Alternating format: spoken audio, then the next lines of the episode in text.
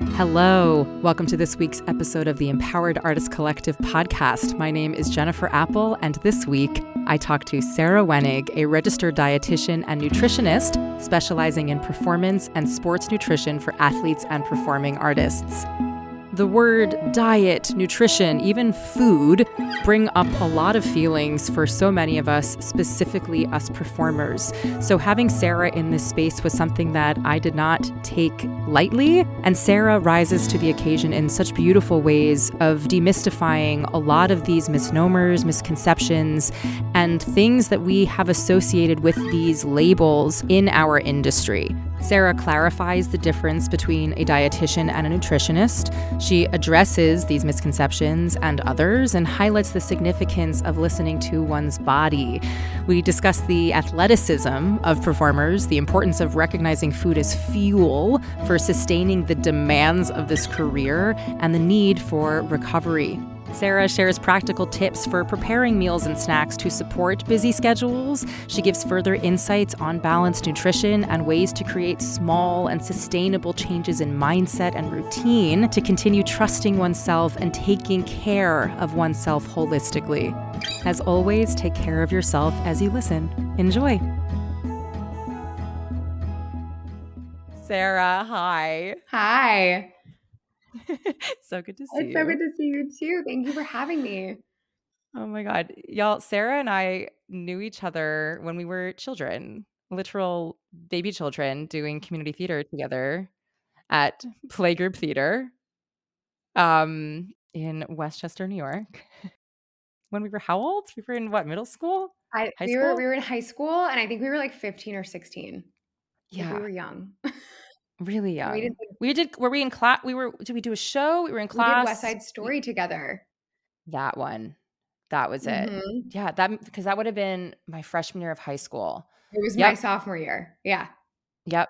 That's wild. Well, life has happened. Things have truly life has happened and seasons have changed.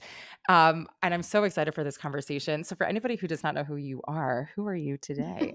I am Sarah. I am a registered dietitian nutritionist. I specialize in performance nutrition and work with teams and players across all different sports and performing arts. And that's who I am today. Obsessed. I want to know how you got into that field. I, you know, it all kind of just happened really organically, to be honest. Um, mm-hmm. It wasn't like I woke up one day and I was like, I want to be a performance and sports dietitian. Um, yeah. I was acting after undergrad and I started teaching Pilates, and that ended up taking over and led me to better my nutrition, better my health. And I had a lot of people asking me what they should eat, like my Pilates clients. So I decided to test the waters and I did a health coaching program. And I was like, this is not enough. I want to become a dietitian. And so I went back to school. Um, you have to do an internship year, like residency, where you rotate through all different nutrition areas. And I did a rotation in sports nutrition and loved it. And so that was kind of where I was like, this is what I want to do. And I saw the parallels between sports nutrition and the way that the performing arts world acts and is. And so I feel really passionate about bringing performance nutrition into this space. hmm hmm I know that this is a sensitive topic um, for many, talking anywhere around even the word diet, the word food, the word like nutrition, those things for many people, myself included. Um, there's reaction levels um, for the way in which we each respond to that given our own lives and experiences. So I just first want to like note that as just like as we venture into this conversation. Um, I'm curious before we dive further, what is the difference between a dietitian and a nutritionist? So, if you call yourself a nutritionist, anyone can call themselves that. There's no degree required, there's no certification you know you could go research something on your own or like have your own experience and feel that you know how to help people you know with that and say hey i'm a gut dietitian because i had all these gut problems myself Um, oh wow. Okay, so it's like in in some way it's similar to say like life coaching, where it's like there isn't necessarily like I mean there are some programs that you could learn more about how one can do that, but it's not like you go and get like a master's degree in nutrition. Right. So right, it's like life okay. coaching, health coaching. You mo- most people who call themselves nutritionists have like some certification you know there there's some online weekend long ones you know six month ones where like most of the time they're just teaching you how to run a business um, and i say that because not because to put down the people who call themselves nutritionists because I know they're passionate about it. But to become a dietitian, you have to go to school. You either study mm-hmm. in an mm-hmm. undergrad and that's your degree, and then you do the dietetic internship year, which you know you have to apply and match like residency, and sometimes you have to go to places you don't want to, um, and then sit mm-hmm. for the mm-hmm. RD exam and then a master's. Now, now they're going to require the master's before you can even do the RD exam. And those masters can be one, two, three years, depending on what you do. Um, wow. But for someone like me who didn't study nutrition in undergrad, I had to do an extra two years of a special post-bac program where you study chem, biochem, organic chemistry, microbiome, all the nutrition sciences. Um, I don't think a lot of people realize that if you're a registered dietitian, it's really a medical profession. You know, they, they're first and right. foremost in the hospitals, and you have to have schooling like that. So, you know, a registered dietitian means that they've been through extensive schooling and spent a lot of time studying, practicing, observing, rotating, whatever you want to call it. Um, yeah, to be that. Yeah, I think. I mean, I know for myself, I I don't and didn't know the difference um, necessarily. You know, I think when I hear like, oh, nutritionist, dietitian, like it's just their words, you know, but it's it's really helpful, I think, to know like, oh, one has the extensive background that is literal medicine based. Yeah. Um, uh, and it's not to take away for sure about somebody who's interested and they're doing their own research and they're hopefully spending time on their own actually excavating and really learning. But one is from a degree perspective and an institutional perspective, and one is perhaps on one's own time. Yeah. And you have to you have to pass a nationally accredited exam in order to become a dietitian. So you can't just call yourself a registered dietitian. You have to actually pass this exam, and mm-hmm. you know that's that. Yeah. So once you've gotten this underneath your belt and you've realized that this performance aspect of things is something that you're really interested in, how did you venture into sports land? I, again, like it all just kind of happened. I loved my time in my rotation. I, I was at Rutgers University doing sports nutrition with their their football and basketball teams, and I loved it. Mm-hmm. I ended up deciding to do my master's in sports nutrition. And so I applied to and I um, got into a dual master's program at Columbia, which is both sports nutrition and exercise physiology. Um, I also wanted to have a background in exercise physiology because of the Pilates, and also I understand. And you know, it's you can't just learn sports nutrition and not get the exercise component of it. You know, and with mm-hmm. working with pro athletes, you have to understand exercise physiology from like a very, very deep level.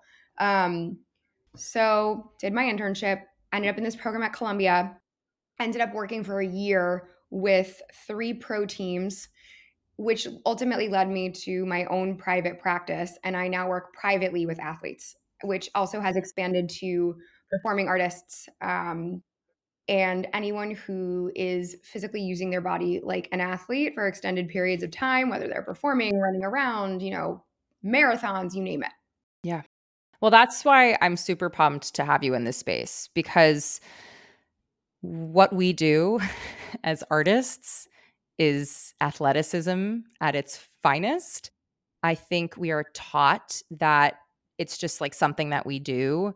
But if we really think about it and break it down, we are using our bodies fully and arguably to the nth degrees of um, the way in which um, you know bodies are to be used we are athletes and i think there is a misnomer around the idea that it's just like for play or that it comes naturally because people are talented and all of that's true and there is a way to do it in a way that is sustainable for long term and I'm curious as you've done this work, and we'll get further into it, obviously, like what are some of the things that you have found um, are perhaps um, similarities between I mean, in my mind, we are professional athletes. Obviously, it's just in a different field. You know, like I'm not throwing a basketball into a hoop. Maybe I am if somebody's hiring me for it. I'll do it. You know, I'll go back to my basketball days when I was in middle school. But um, like, what are some what are some parallels that you've seen with um, professional athletes in the sports land and the performing artists that you are working with in terms of their body usage, in terms of um, their uh, daily habits, those kind of things? Yeah. So, with sports nutrition in general, right, the way that I look at athletes, and this is anyone across the board, is that you're using your body for extended period of time to perform, whether that's on a stage, mm-hmm. on a basketball court, on a football field, whatever it may be. You are expending energy, you are utilizing your muscles, and you are putting yourself in a place where you need to recover well and get up and do it all over again the next day or later in the day if you have a second show, right? Yeah. And so what all of these athletes and performers everyone has in common is that the timing of the food that they eat and and what they eat is going to dictate how well they perform, how well they mm-hmm. recover. Are they going to get sick? Are they going to have an injury? That's a huge thing. And so at the end of the day, it's pretty much one in the same person, one in the same type. And so those are the the similarities are all right there. Yeah. What are some of the things that you have found to be like and I again, I say all this recognizing that there is no one human that is the same, but are there some like baseline things that you're like cool. We're going to this is like a healthy or um I don't even know like what the word would be. Like this is yeah, like a baseline that ideally every athlete on whatever stage they are doing, metaphorically or literally, um, their thing, they it would be ideal if this was like the foundation that everybody operated from, knowledge wise or toolbox wise. I I wish that everyone had an understanding of balanced nutrition.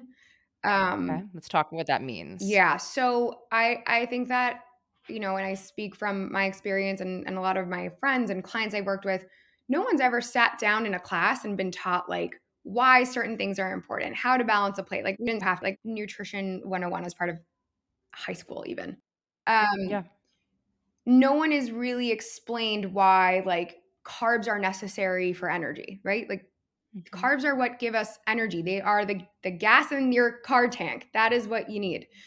And so mm-hmm. balanced means that you're you're eating all of the nutrients. So you have the macronutrients, which are protein, carbs, and fat, and then you have fruits and veggies, which are your you know micronutrients and vitamins and minerals. They're also fruits and vegetables are also a carb. Um, you need all of those on your plate to have a balanced meal. You need all of those items to work together in order for your body to properly absorb and digest and function. And so if you start cutting things out or you skip meals, um, you start to lose the balance. Mm-hmm. How does one know for oneself what that balance is? So every body is different. Everyone's mm-hmm. body is different. But when it comes to performance, the key is, and this is across the board for everyone, the timing of what you eat is super important and what you eat in those times. For example, if you are about to, you know, do a show, have a game, have practice, rehearsal, mm-hmm. whatever it is, and it's going to be more than an hour of energy, you know, of you working out. Yeah. You need to make sure that depending on the time of day, so this is where it gets a little bit complicated. It's what time is this, right? If it's well, let's give a hypothetical. Let's say, you know, let's say I I'm in a show. I actually have a matinee at two o'clock, and I also have a show at eight. I'm going to give myself a full day. I have a show at, at two, a show at eight. This would never happen, actually, but whatever. We'll just say okay. it. Um, and then I have like a small put in rehearsal in the morning at like 10 a.m.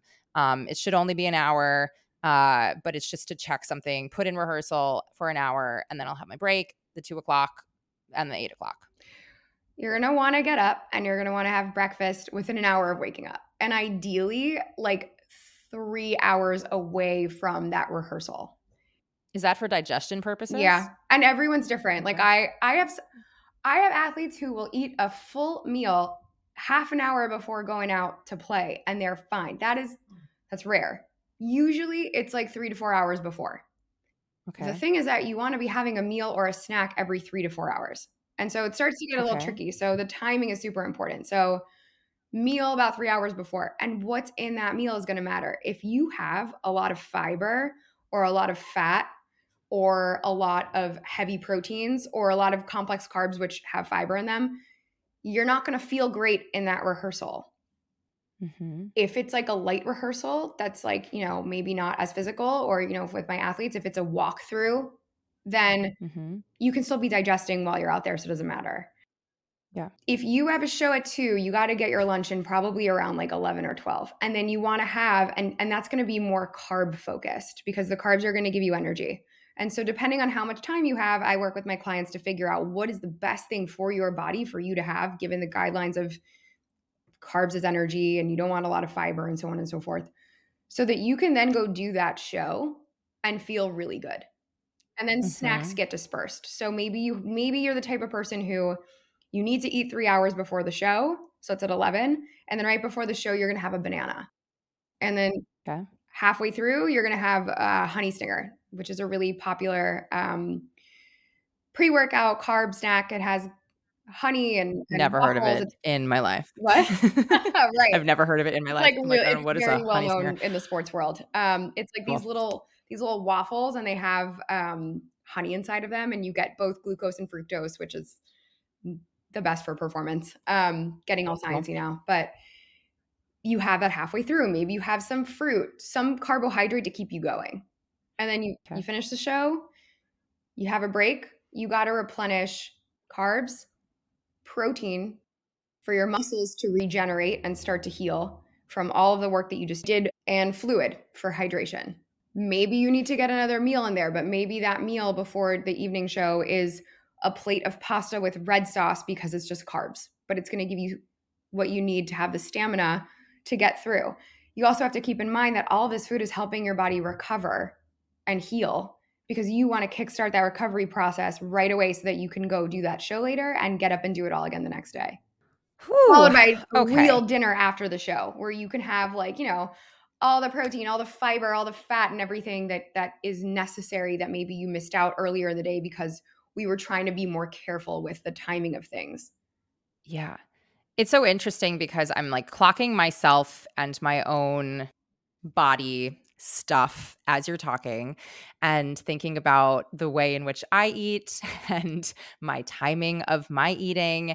And certainly when I am doing a show or running around like a chicken with its head cut off, you know, to even, you know, auditions or to meetings or, you know, from work to this work or whatever it is, you know, the timing aspect of it is such an interesting phenomena because, and I will only speak for myself because that is all I can go off of. That is probably where my nutrition suffers in that the inconsistency of my routine is one that doesn't necessarily afford me or I've given excuses towards or I haven't prioritized being like cool this day is going to be totally different than the next day which is different than the next day and now what I'm doing is skipping a meal here because I'm I've had a later breakfast which means I'm not really hungry between this thing between this thing and then I'm eating a later dinner you know what I'm saying and I feel I feel like the timing of it is the thing that would trip me up always. Um, and wondering how one balances that with perhaps the inconsistency of schedule. So that and this is something that's really common for most people, not just yeah. you know athletes and and it's really across the board is hectic schedules, timing. The best way to combat that is preparation to have okay. things you know to know your body and to know what you need and that that takes that's hard to get to that point to really understand mm-hmm. your body because you also don't ever want to get to a point where you're actually like feeling hungry that means you've gone too long or if you're thinking about food or wondering about your next meal those are clues that your body is hungry um, yeah. you want to catch that before that happens and so in order to do so there's strategies right like having certain foods prepped in your fridge that you know you can just grab and maybe throw together a quick two minute meal. Um, having snacks that are very well rounded. And what I mean by well rounded is you always want to have a snack that has a little bit of each macronutrient. So a protein, a carb, and a fat. You don't okay. want to be having like, you know, something that skews totally one way. Um, okay. To keep you between, you know, meals. What are some examples of those things that have those elements to them? Greek yogurt. So dairy is a carb, a fat, and a protein. Um, Greek yogurt is, you know, I tell my clients it's it's going to give you protein. Um, mm-hmm. With berries, banana, that's fruit, which is a carb, and you can do. There's fat in the in the Greek yogurt. I always recommend like two percent. Um, mm-hmm. You could, if you get like a zero percent, you could put some almond butter in it and sprinkle a teeny tiny bit of granola. Right, that's a very well rounded snack, and the almond butter is a healthy fat. Um, some people love rice cakes and peanut butter and banana. Some people love like turkey slices and like a little lettuce thing with mayo. You know, there's so many different things that you can do. It just also depends on are you running around. If you're running right. around like crazy, none of those are probably going to be feasible. So that's where figuring out, you know, some of my clients love the RX bars. Some of them love the Sakara mm-hmm. bars with a piece of fruit. Some of them really do well carrying a small shaker bottle with some protein powder around with them and grabbing some fruit on the way or a handful of nuts. Um, so it's just about figuring out what works best for you. Some people even do like a piece of avocado toast with an egg. It just really depends. It's kind of like a mini meal if you really think about it. Hmm. Yeah, I think. Oh boy. I think the thing that like freaks me out, and again, I'm only going to talk about myself here. What freaks me out is like the fear around all of a sudden I'm paying attention to these macros, micros, labels of things like does this have protein? Does this, am I meeting these things? And then the fear for myself of getting um, specific about it, too focused on it, and then it becomes problematic. Where is that line towed? So that's a that's a line that I never want any of my clients to cross and feel like. Sure. And so, what mm-hmm. happens in sessions, and my job is to help educate my clients on what foods are what, what food combinations are good, and give them the guidelines and give them the tools and the support so that they don't have to think about it. Right? It's my it's my job to kind of put all that together and yeah, educate my clients so that they can go in and make informed decisions themselves, but not feel stressed by it, not feel like, overly consumed by food because that that's a problem. Mm-hmm. And so it would be a matter of you just kind of figuring out, you know, what foods make you feel good and what foods are going to energize you and which ones aren't, and which ones make sense for what time of day you're in, what kind of schedule you have that day, and then just having them ready to go. So all you have to do is grab it and run out the door. Yeah. What I'm hearing is this idea that it's not about limiting, it's not about um, cutting. It's about being aware enough of your body and its needs and just whatever planning is to you, like prepping enough so that you have the ability to not put yourself in a position where you are feeling so stressed that you end up pulling something that later on you're like, I knew that wasn't going to feel good for me. And really just like recognizing that your body will tell you this feels good, this does not, I need more of this. Yeah. It takes a very, it takes, it's hard to get to that point. I don't want to say it takes a long time. Yeah. It's different for everyone, but that is not something that any, like, that's not a tool that most people have from the start. We have it when we're little kids. For sure. And we lose it somewhere. Yeah. We've all lost it somewhere along the way. Um, yeah.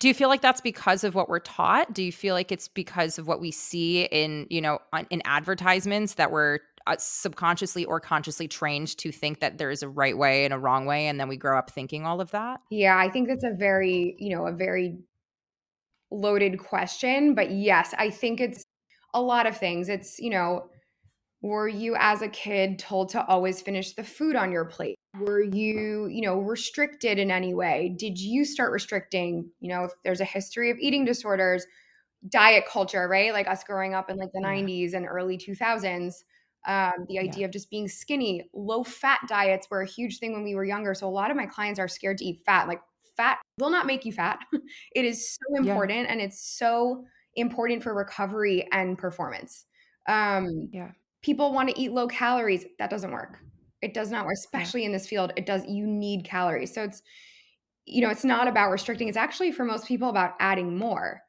and you know, mm-hmm. an example of that is a lot of a lot of people that I work with, they don't eat breakfast and they run out the door. Yeah. For most people that's setting yourself up for failure. You're, you know, you're waking up. I like to use the example of a car. Your gas tank's on empty and you start driving. You're not filling up the tank. And so interestingly, when people start adding in a very well balanced breakfast, which to them might feel like a lot of food, right? It might feel like, oh my gosh, I'm eating so much more than I'm used to. The rest of their day kind of falls into more balance naturally. And oftentimes it can mitigate a lot of like snacking that comes later on in the day or any binge snacking because you didn't eat enough earlier in the day. Yeah. Yeah. All of this is so fascinating. It's also not like rocket science. It's not rocket science. but but you know, again, I'm clocking within myself like my emotional response to it. And I would I would imagine that there are other folks who are listening to this too and like just clocking themselves and their own habits and like how they've been brought up and the things that they've been taught and the things that they know and they're trying to unknow and all these things. And I guess my next question is just like the emotional part around it, right? Like let's say somebody is like, cool, I am in the most strenuous show schedule that I've ever been in, or I'm doing a job that, like a, you know, a survival gig or whatever we want to call it, that keeps me on my feet. I'm, I'm a waiter and I am running around left and right and like it's busy and hectic and I work at a really busy restaurant and my hours are wild. Emotionally, how does one begin to reframe or think through the best way for them to like start feeling a more positive or excited relationship towards this as an endeavor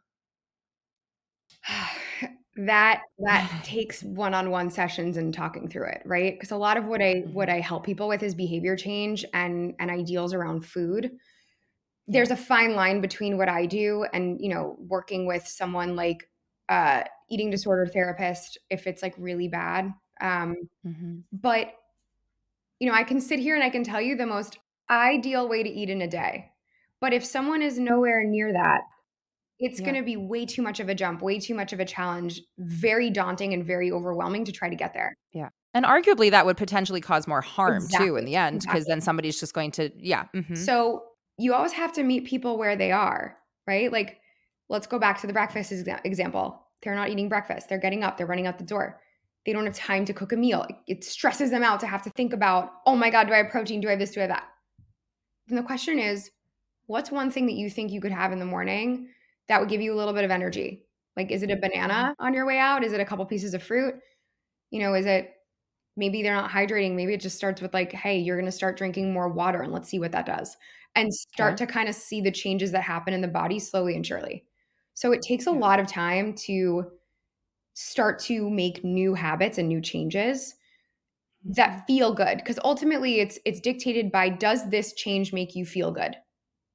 Right. And that's yes which is such a different reframe. It's not like how do i look and you know what is the physical results you're talking about it from an internal like actual feeling of like does this make me feel okay? My yeah. i tell every single new or prospective client who i work with my goal for you is not for you to gain 20 pounds of muscle, lose 30 pounds. You know, my goal is for you to feel your best that you've ever felt.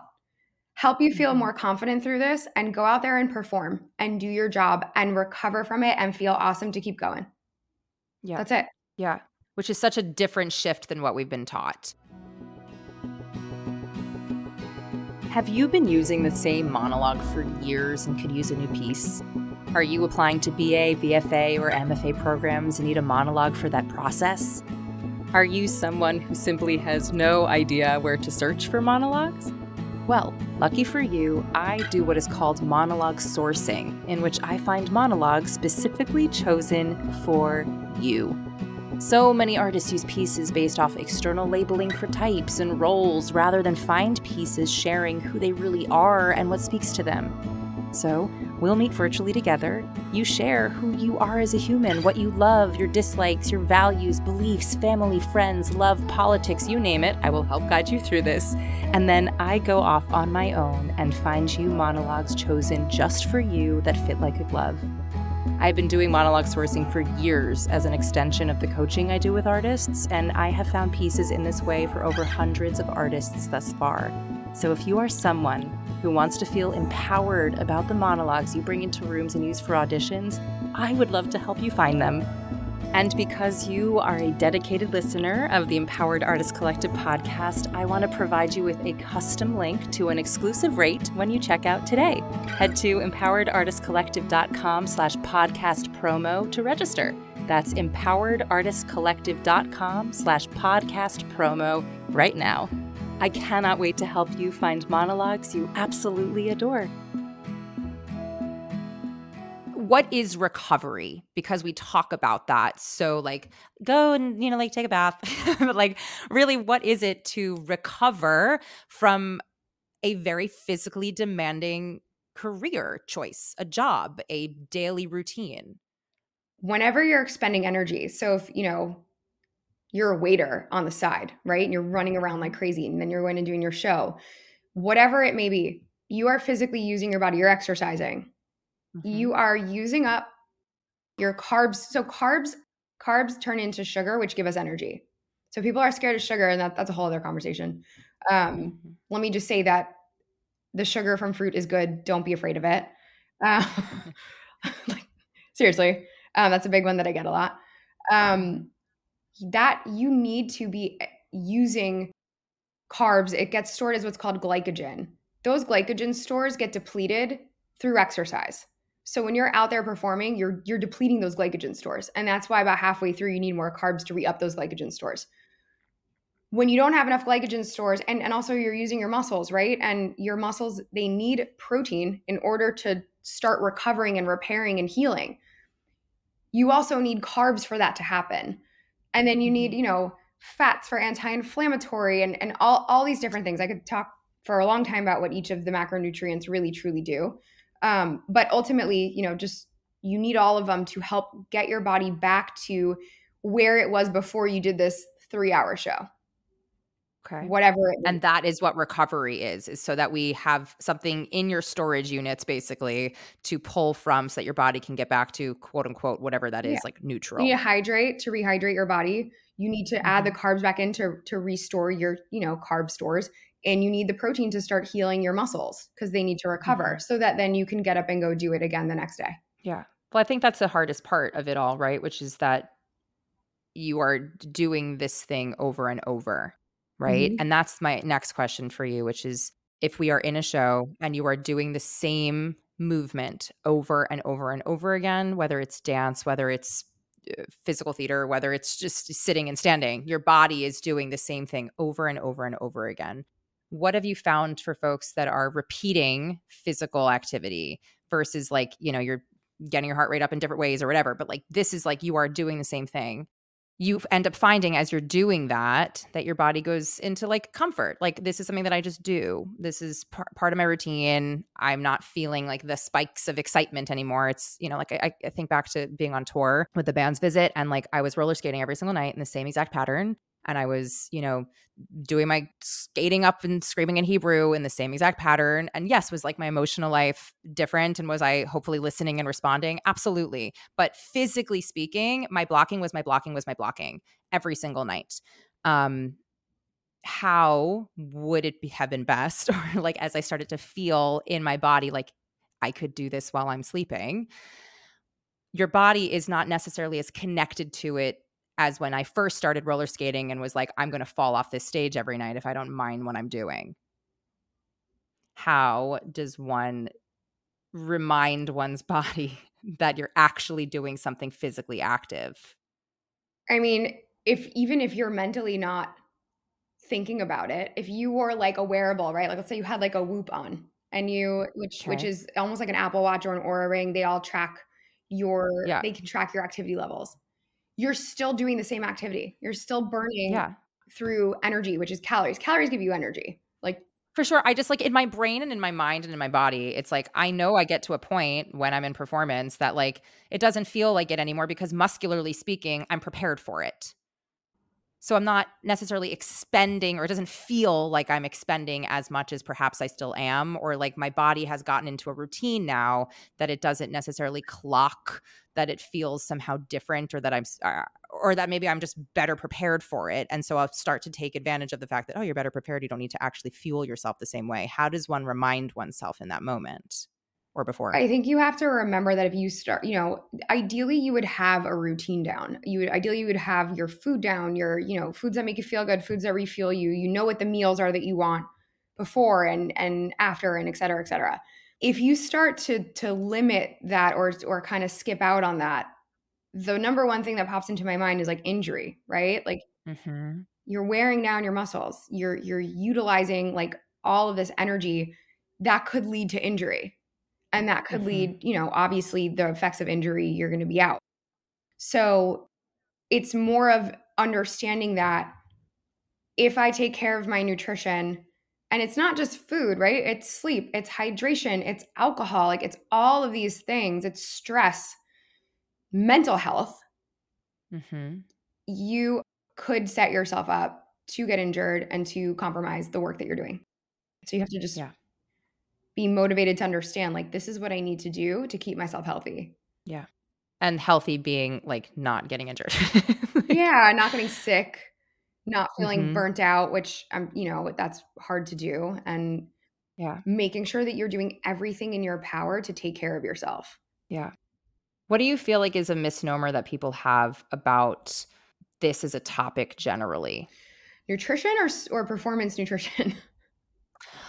I don't know, both either? I think so. I think this also goes back to the nutritionist versus dietitian conversation. We'll, we'll do broad in general. Great. I think I don't think a lot of people understand what it means to be a registered dietitian. Um, okay. I think that's also you know nutrition, especially, and this also we'll talk about performance in the world of sports. Sports nutrition is pretty new. It's it's not every professional sports team has a full time dietitian yet. Like it's still building.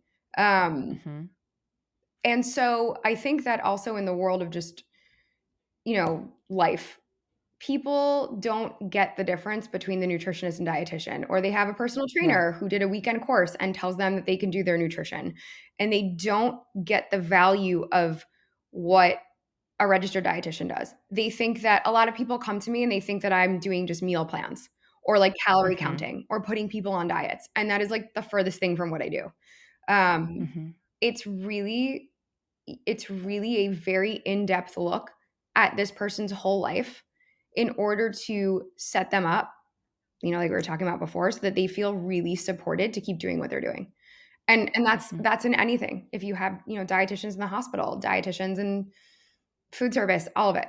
In terms of sports nutrition the biggest thing that i have come across including with some of my football linebackers which blows my mind people think that they don't need carbohydrates or that if they cut carbs, they will lose weight. Like that is just not how it works. And unfortunately, with this whole idea of the keto diet, it's really messed people up. And with my elite athletes and with performing artists who are elite athletes, your body needs so much more than the average person.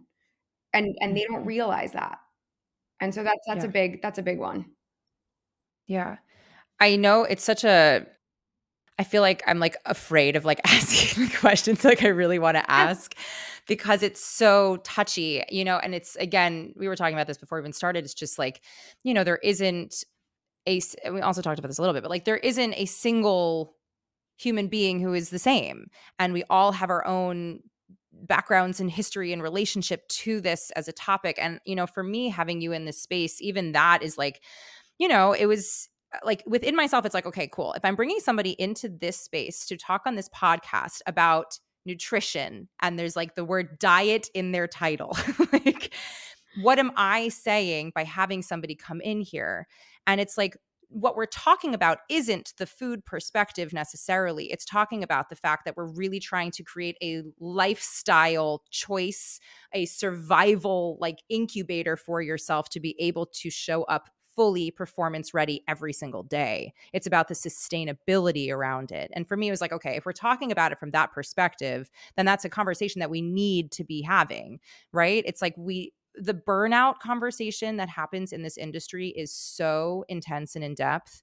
The way in which people are pushing their bodies because we've been taught that we can't say no. Luckily, there's like in this pandemic shift, there's like the kind of a talk about like, well, now we're recognizing how like an understudy and a cover and a swing exist. Like they're incredible. And that's why they're there so that we can take care of our bodies and call out. And our mental health and call out but there has been this stigma around it and so much of it is that we've been put into this environment we where to to talk about maintaining health whatever that means in a in a big broad box is taboo and I don't want to be living in a world where we can't even talk about the fact that we are athletes who are trying to do something really insane. You know, we shared this before.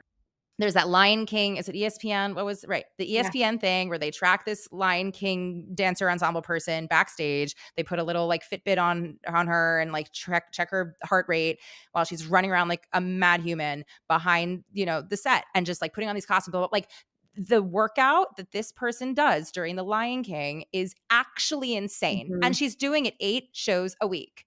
And it's like, who thought that this wasn't an athlete who's doing, like, we are doing the thing. I know this is a long rant, but basically, it's just like this idea that we're not able to talk about the, the, like forget the like details of it yes we all have our own stuff that we need to probably work through emotionally with therapists and dietitians and whomever but like on the general overview about the fact that it's really like we are athletes who are using our bodies on a level that is the same as somebody who is in the NBA.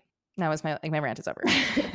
I I think that it's so I know we talked about this before. I think it's so important to shift the perspective from like oh my god, here's a dietitian like and then you know people run with it like i want to be skinny yeah. i want to look like this i want you know just kind of all the all the diet culture and everything that's yeah made this person feel the way that they do around food is coming up yeah at the end of the day food is fuel and what you guys mm-hmm. do is pro athlete level and yeah. you need to fuel in order to keep doing what you're doing and in order to sustain it and in order to feel good and and you can I, you can still have body composition goals and meet them through this while still fueling correctly. And I think that yeah. uh, that you know, based on what you and I were chatting about, it seems like there's a big disconnect between understanding food as fuel and like thinking of like food as like diet. Absolutely. A hundred thousand percent. I mean, especially in an industry that is based on aesthetics that is based on type which is uh, based based on you know branding like marketing. It's a business right? And what makes money is something that visually looks a certain way. And luckily the conversation is like beginning to be had about well there's many different humans on this planet and why are we not employing all of them? But we're not there yet in any stretch of the matter. And we're taught and also in a business that that has for so long had a visual of what it's supposed to look like. So, yes, that is something that many of us, myself included, have come up against. Um, and how do you combat that as something that you're a part of? And also, if you're trying to be a part of it, how do you not um, fall prey towards that? You know? It's hard because, you know, again and i know i keep saying this every person is different. So where where they are when they work with someone like me or they decide that they're going to jump into their nutrition journey um it really depends where they are and what they're coming into the room with. Yeah. And so ideally they would be able to kind of shift the focus towards looking inside and feeling inside and seeing what really is necessary for them and learning to trust mm-hmm. that. A lot of people don't trust yeah. their bodies, right? Diet culture has really prevented people from trusting themselves. Um, oh, yeah. I see it with intermittent fasting all the time. Mm-hmm. People wake up, they're hungry, but they're like, I need to wait until one to eat. Yeah. Right there, you just you don't trust your body. You're not listening to your body, and then your body reacts to that. Um, so it's really first getting people to trust themselves, trust their instincts, and work through any diet culture mentality that they have um, to get them onto, you know, let's call it the other side. But it's very person to person. And it's so hard when you're still inundated with all yeah. of it. I think that's the thing too, which is like, you know, for all the work that I've done on myself through my own stuff, um, which of which there's a lot, you know, it's like uh, you're still inundated with marketing, you're still inundated with magazines, you're still inundated with people who are famous and you're still inundated with a narrative that consciously or subconsciously makes it really hard to continue tuning into yourself and trusting that your body knows what it needs because we've been gaslit arguably into thinking that actually your body doesn't know because it's supposed to think a certain way that everybody else apparently seems to know which they don't. But you're you're I mean, it, it really does feel often like a gaslighting moment where I'm like, no, I know, I know I should be eating an egg here, like for breakfast. And it's like, but also like I can have lunch in two hours. Like it's fine. I don't need to have the egg, the my little egg and spinach omelet in the moment. I can just do that in two hours when I'm I have a little bit more time. You know, like it's just I'm not saying this with like the aspect that we're going to finish and, and complete this as like a thought and everybody's healed, but it's just really voicing into the space that this is something that I really wish were talked about more, that most of us navigate this in a contentious, difficult, strenuous, emotional way. And that there aren't as many resources, or it feels like there aren't as many resources to access to begin reshaping the culture and certainly ourselves to feel more empowered um, as we try to continue doing something that is on an athlete level for hopefully a really long period of time. So there's a book. It's the it's the intuitive eating book, and I think it's mm-hmm. worth a read by everyone um, because it's it, Why? it brings this to light. It talks about diet culture and reframing your mindset and and kind of getting in touch with the negative thoughts. There's a workbook mm-hmm. that goes along with it too, and and it's wonderful. You know, if anyone wants a free resource and wants to read, go go read that book. I think mm-hmm. what's important is for everyone to be super gentle with themselves and to to figure out where they are. You know, where are your negative thoughts? Where are your little wins, right? I tell my clients that like every little win counts. If you went from and I keep using breakfast. If you went from never having breakfast and you had breakfast 4 out of the 7 mornings this week, that's more than 50%, that's a win, right? Mm-hmm. Even if that breakfast was a half of a banana, you had more than what you were doing before. And so yeah. If you tell me, like if you, I, I meet with my clients weekly, if you come to me a week later and you're like, I didn't eat the full breakfast that we discussed and I didn't do it every day, but I did it four days. And like two of the days I had the full breakfast and two of the days I had half of a banana. And on those days, I felt like I had way more energy. That's a huge win. Mm-hmm. And so I think people need to be gentle with themselves and, and try to do little tiny changes, whether it's on their own, whether it's with a professional, but things that they can feel good about. If you feel like you're not hydrating enough, maybe just add a cup of water. And then maybe that mm-hmm. increases the following week to two. It's all about little teeny tiny changes that add up over, you know, three months, six months, a year, whatever it may be. Yeah.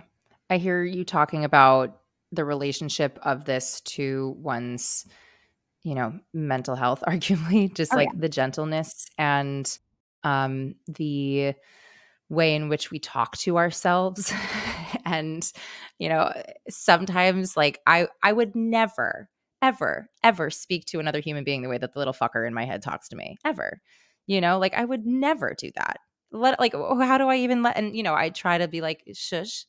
But there are times that we are so not kind to ourselves and just being just a little bit more gentle as even just the start forgetting like let me drink some water like letting me have a banana like just the beginnings of like how can i Im- just be kinder to myself at, on an emotional level before i even get to moving through towards these ideal you know like health changes or diet shifting or food incorporating or whatever we're calling it you know just if that is the start recognizing that is still progress. You know, if you were never being nice to yourself and all of a sudden 4 days out of the week you're being nice and kind at more points than you were before, like what a lovely little win. I love that. So often I and I'm really trying to work on this too, but like I I gauge success based off of an end product. I think many of us do. And we forget, and we talk in this podcast all the time about process, but we forget that like the process is also part of the thing and that moving through and making these little shifts and we're talking like little shifts is growth and that from these tiny little shifts more growth will continue happening and that instead of leaping towards the end of like oh i have this all figured out like there are hundreds and thousands of little steps that need to happen before that is in your body comfortably. Um you guys don't learn the choreography for a show in one hour in one day. like, yeah. Not like you. I certainly don't. you didn't learn to rollerblade in, in five minutes? Surprisingly, no, I did not. No, they were like, oh, you ski. I was like, yeah. Um, and this is the same as roller skating. How? They're like, "No, it's the same muscles. I'm like, okay. sure. But yes, no, it takes it takes a second, you know, but we want to, we wanted to figure we as humans, we just want to figure it out. We want to know what it is. And this offering of just being gentle as the beginnings of the shift happen um, is one that I do think is the beginning of all the start. And it doesn't have anything to do with eating more or less or whatever. Yeah. You know? Um, as we begin to wind down our time, is there anything that is on your heart or you wish that we spoke about that you want to share? I, I just wish that it was easier to convey to people how much better they would feel if they worked through the nutrition aspect of things both emotionally and physically um there's there's a dietitian on Instagram and her thing is or social media like find food freedom, right? That's like that's really a mm-hmm. thing. It sounds it might sound cheesy to some people, but just like not feeling trapped by your body, by your food, by your diet choices, by any of that. Just really learning to feel free from any of that so that you can go and just be your best self and feel your best self and go perform as your best self. Yeah. Which feels so hard for so many. So, is that, are you suggesting that it's like find professionals who can help you begin to feel that? Is it like journaling? Is it all of the above? It's a whole spectrum, right? It depends again where you're starting from. Yeah. For some people, it might be easy for them to just, you know, follow some dietitians online and see what resonates with them and what doesn't and and test the waters themselves for some people maybe reading the intuitive eating book and maybe using some of the workbook exercises one of the exercises is how do you talk to yourself versus how would you talk to a friend in the same situation right yeah. so maybe that's helpful and for for many people it's it's working with someone like me and that's what i that's what i love about my job is that you can really make a lot of changes but often you need someone who is a professional to hold you accountable and help you get there and, and hold your hand and help you see where you can be kinder to yourself and work through it. Yeah. Yeah. Um i'm so grateful that you um, went on this journey with me. Again i know that this is like a hot topic and a touchy topic and a scary one and um i think it's awesome that you are really trying to change the narrative for so many people um, around their relationship to being able to do what they do in a way that is sustainable um, for as long as they choose to be the athletes that they are. Um, you know, I and I I'm I'm glad that we're able to like shed a little bit of light onto the nuances um, on the back end of what is you know, a resource. So thank you for being in this space with us. Thank you so much for um, having me. Oh my gosh. If anybody wants to work with you or they're more curious about the kind of work that you do or they want to reach out and they have questions, what is the best way within your own boundary uh, for people to reach out? Um, Instagram, TikTok is Sarah Amelia Wenig. My website is newyorknutrition.com. And my email is sarah at newyorknutrition.com, all spelled out N E W Y O R K, nutrition.com. Beautiful. We will have all of those links for you in the show notes. Um, thank you for being here. Thank you. If you liked this episode, please like, rate, follow, and most importantly, review us. This allows us to continue reaching other ears and minds and humans who want to be engaging in these kinds of conversations.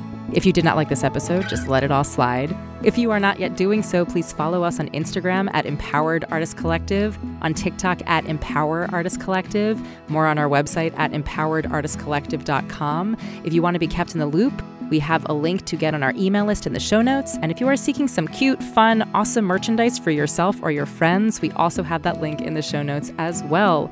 As always, I am so endlessly grateful that you keep on coming back, and we will be back again next week. Until then,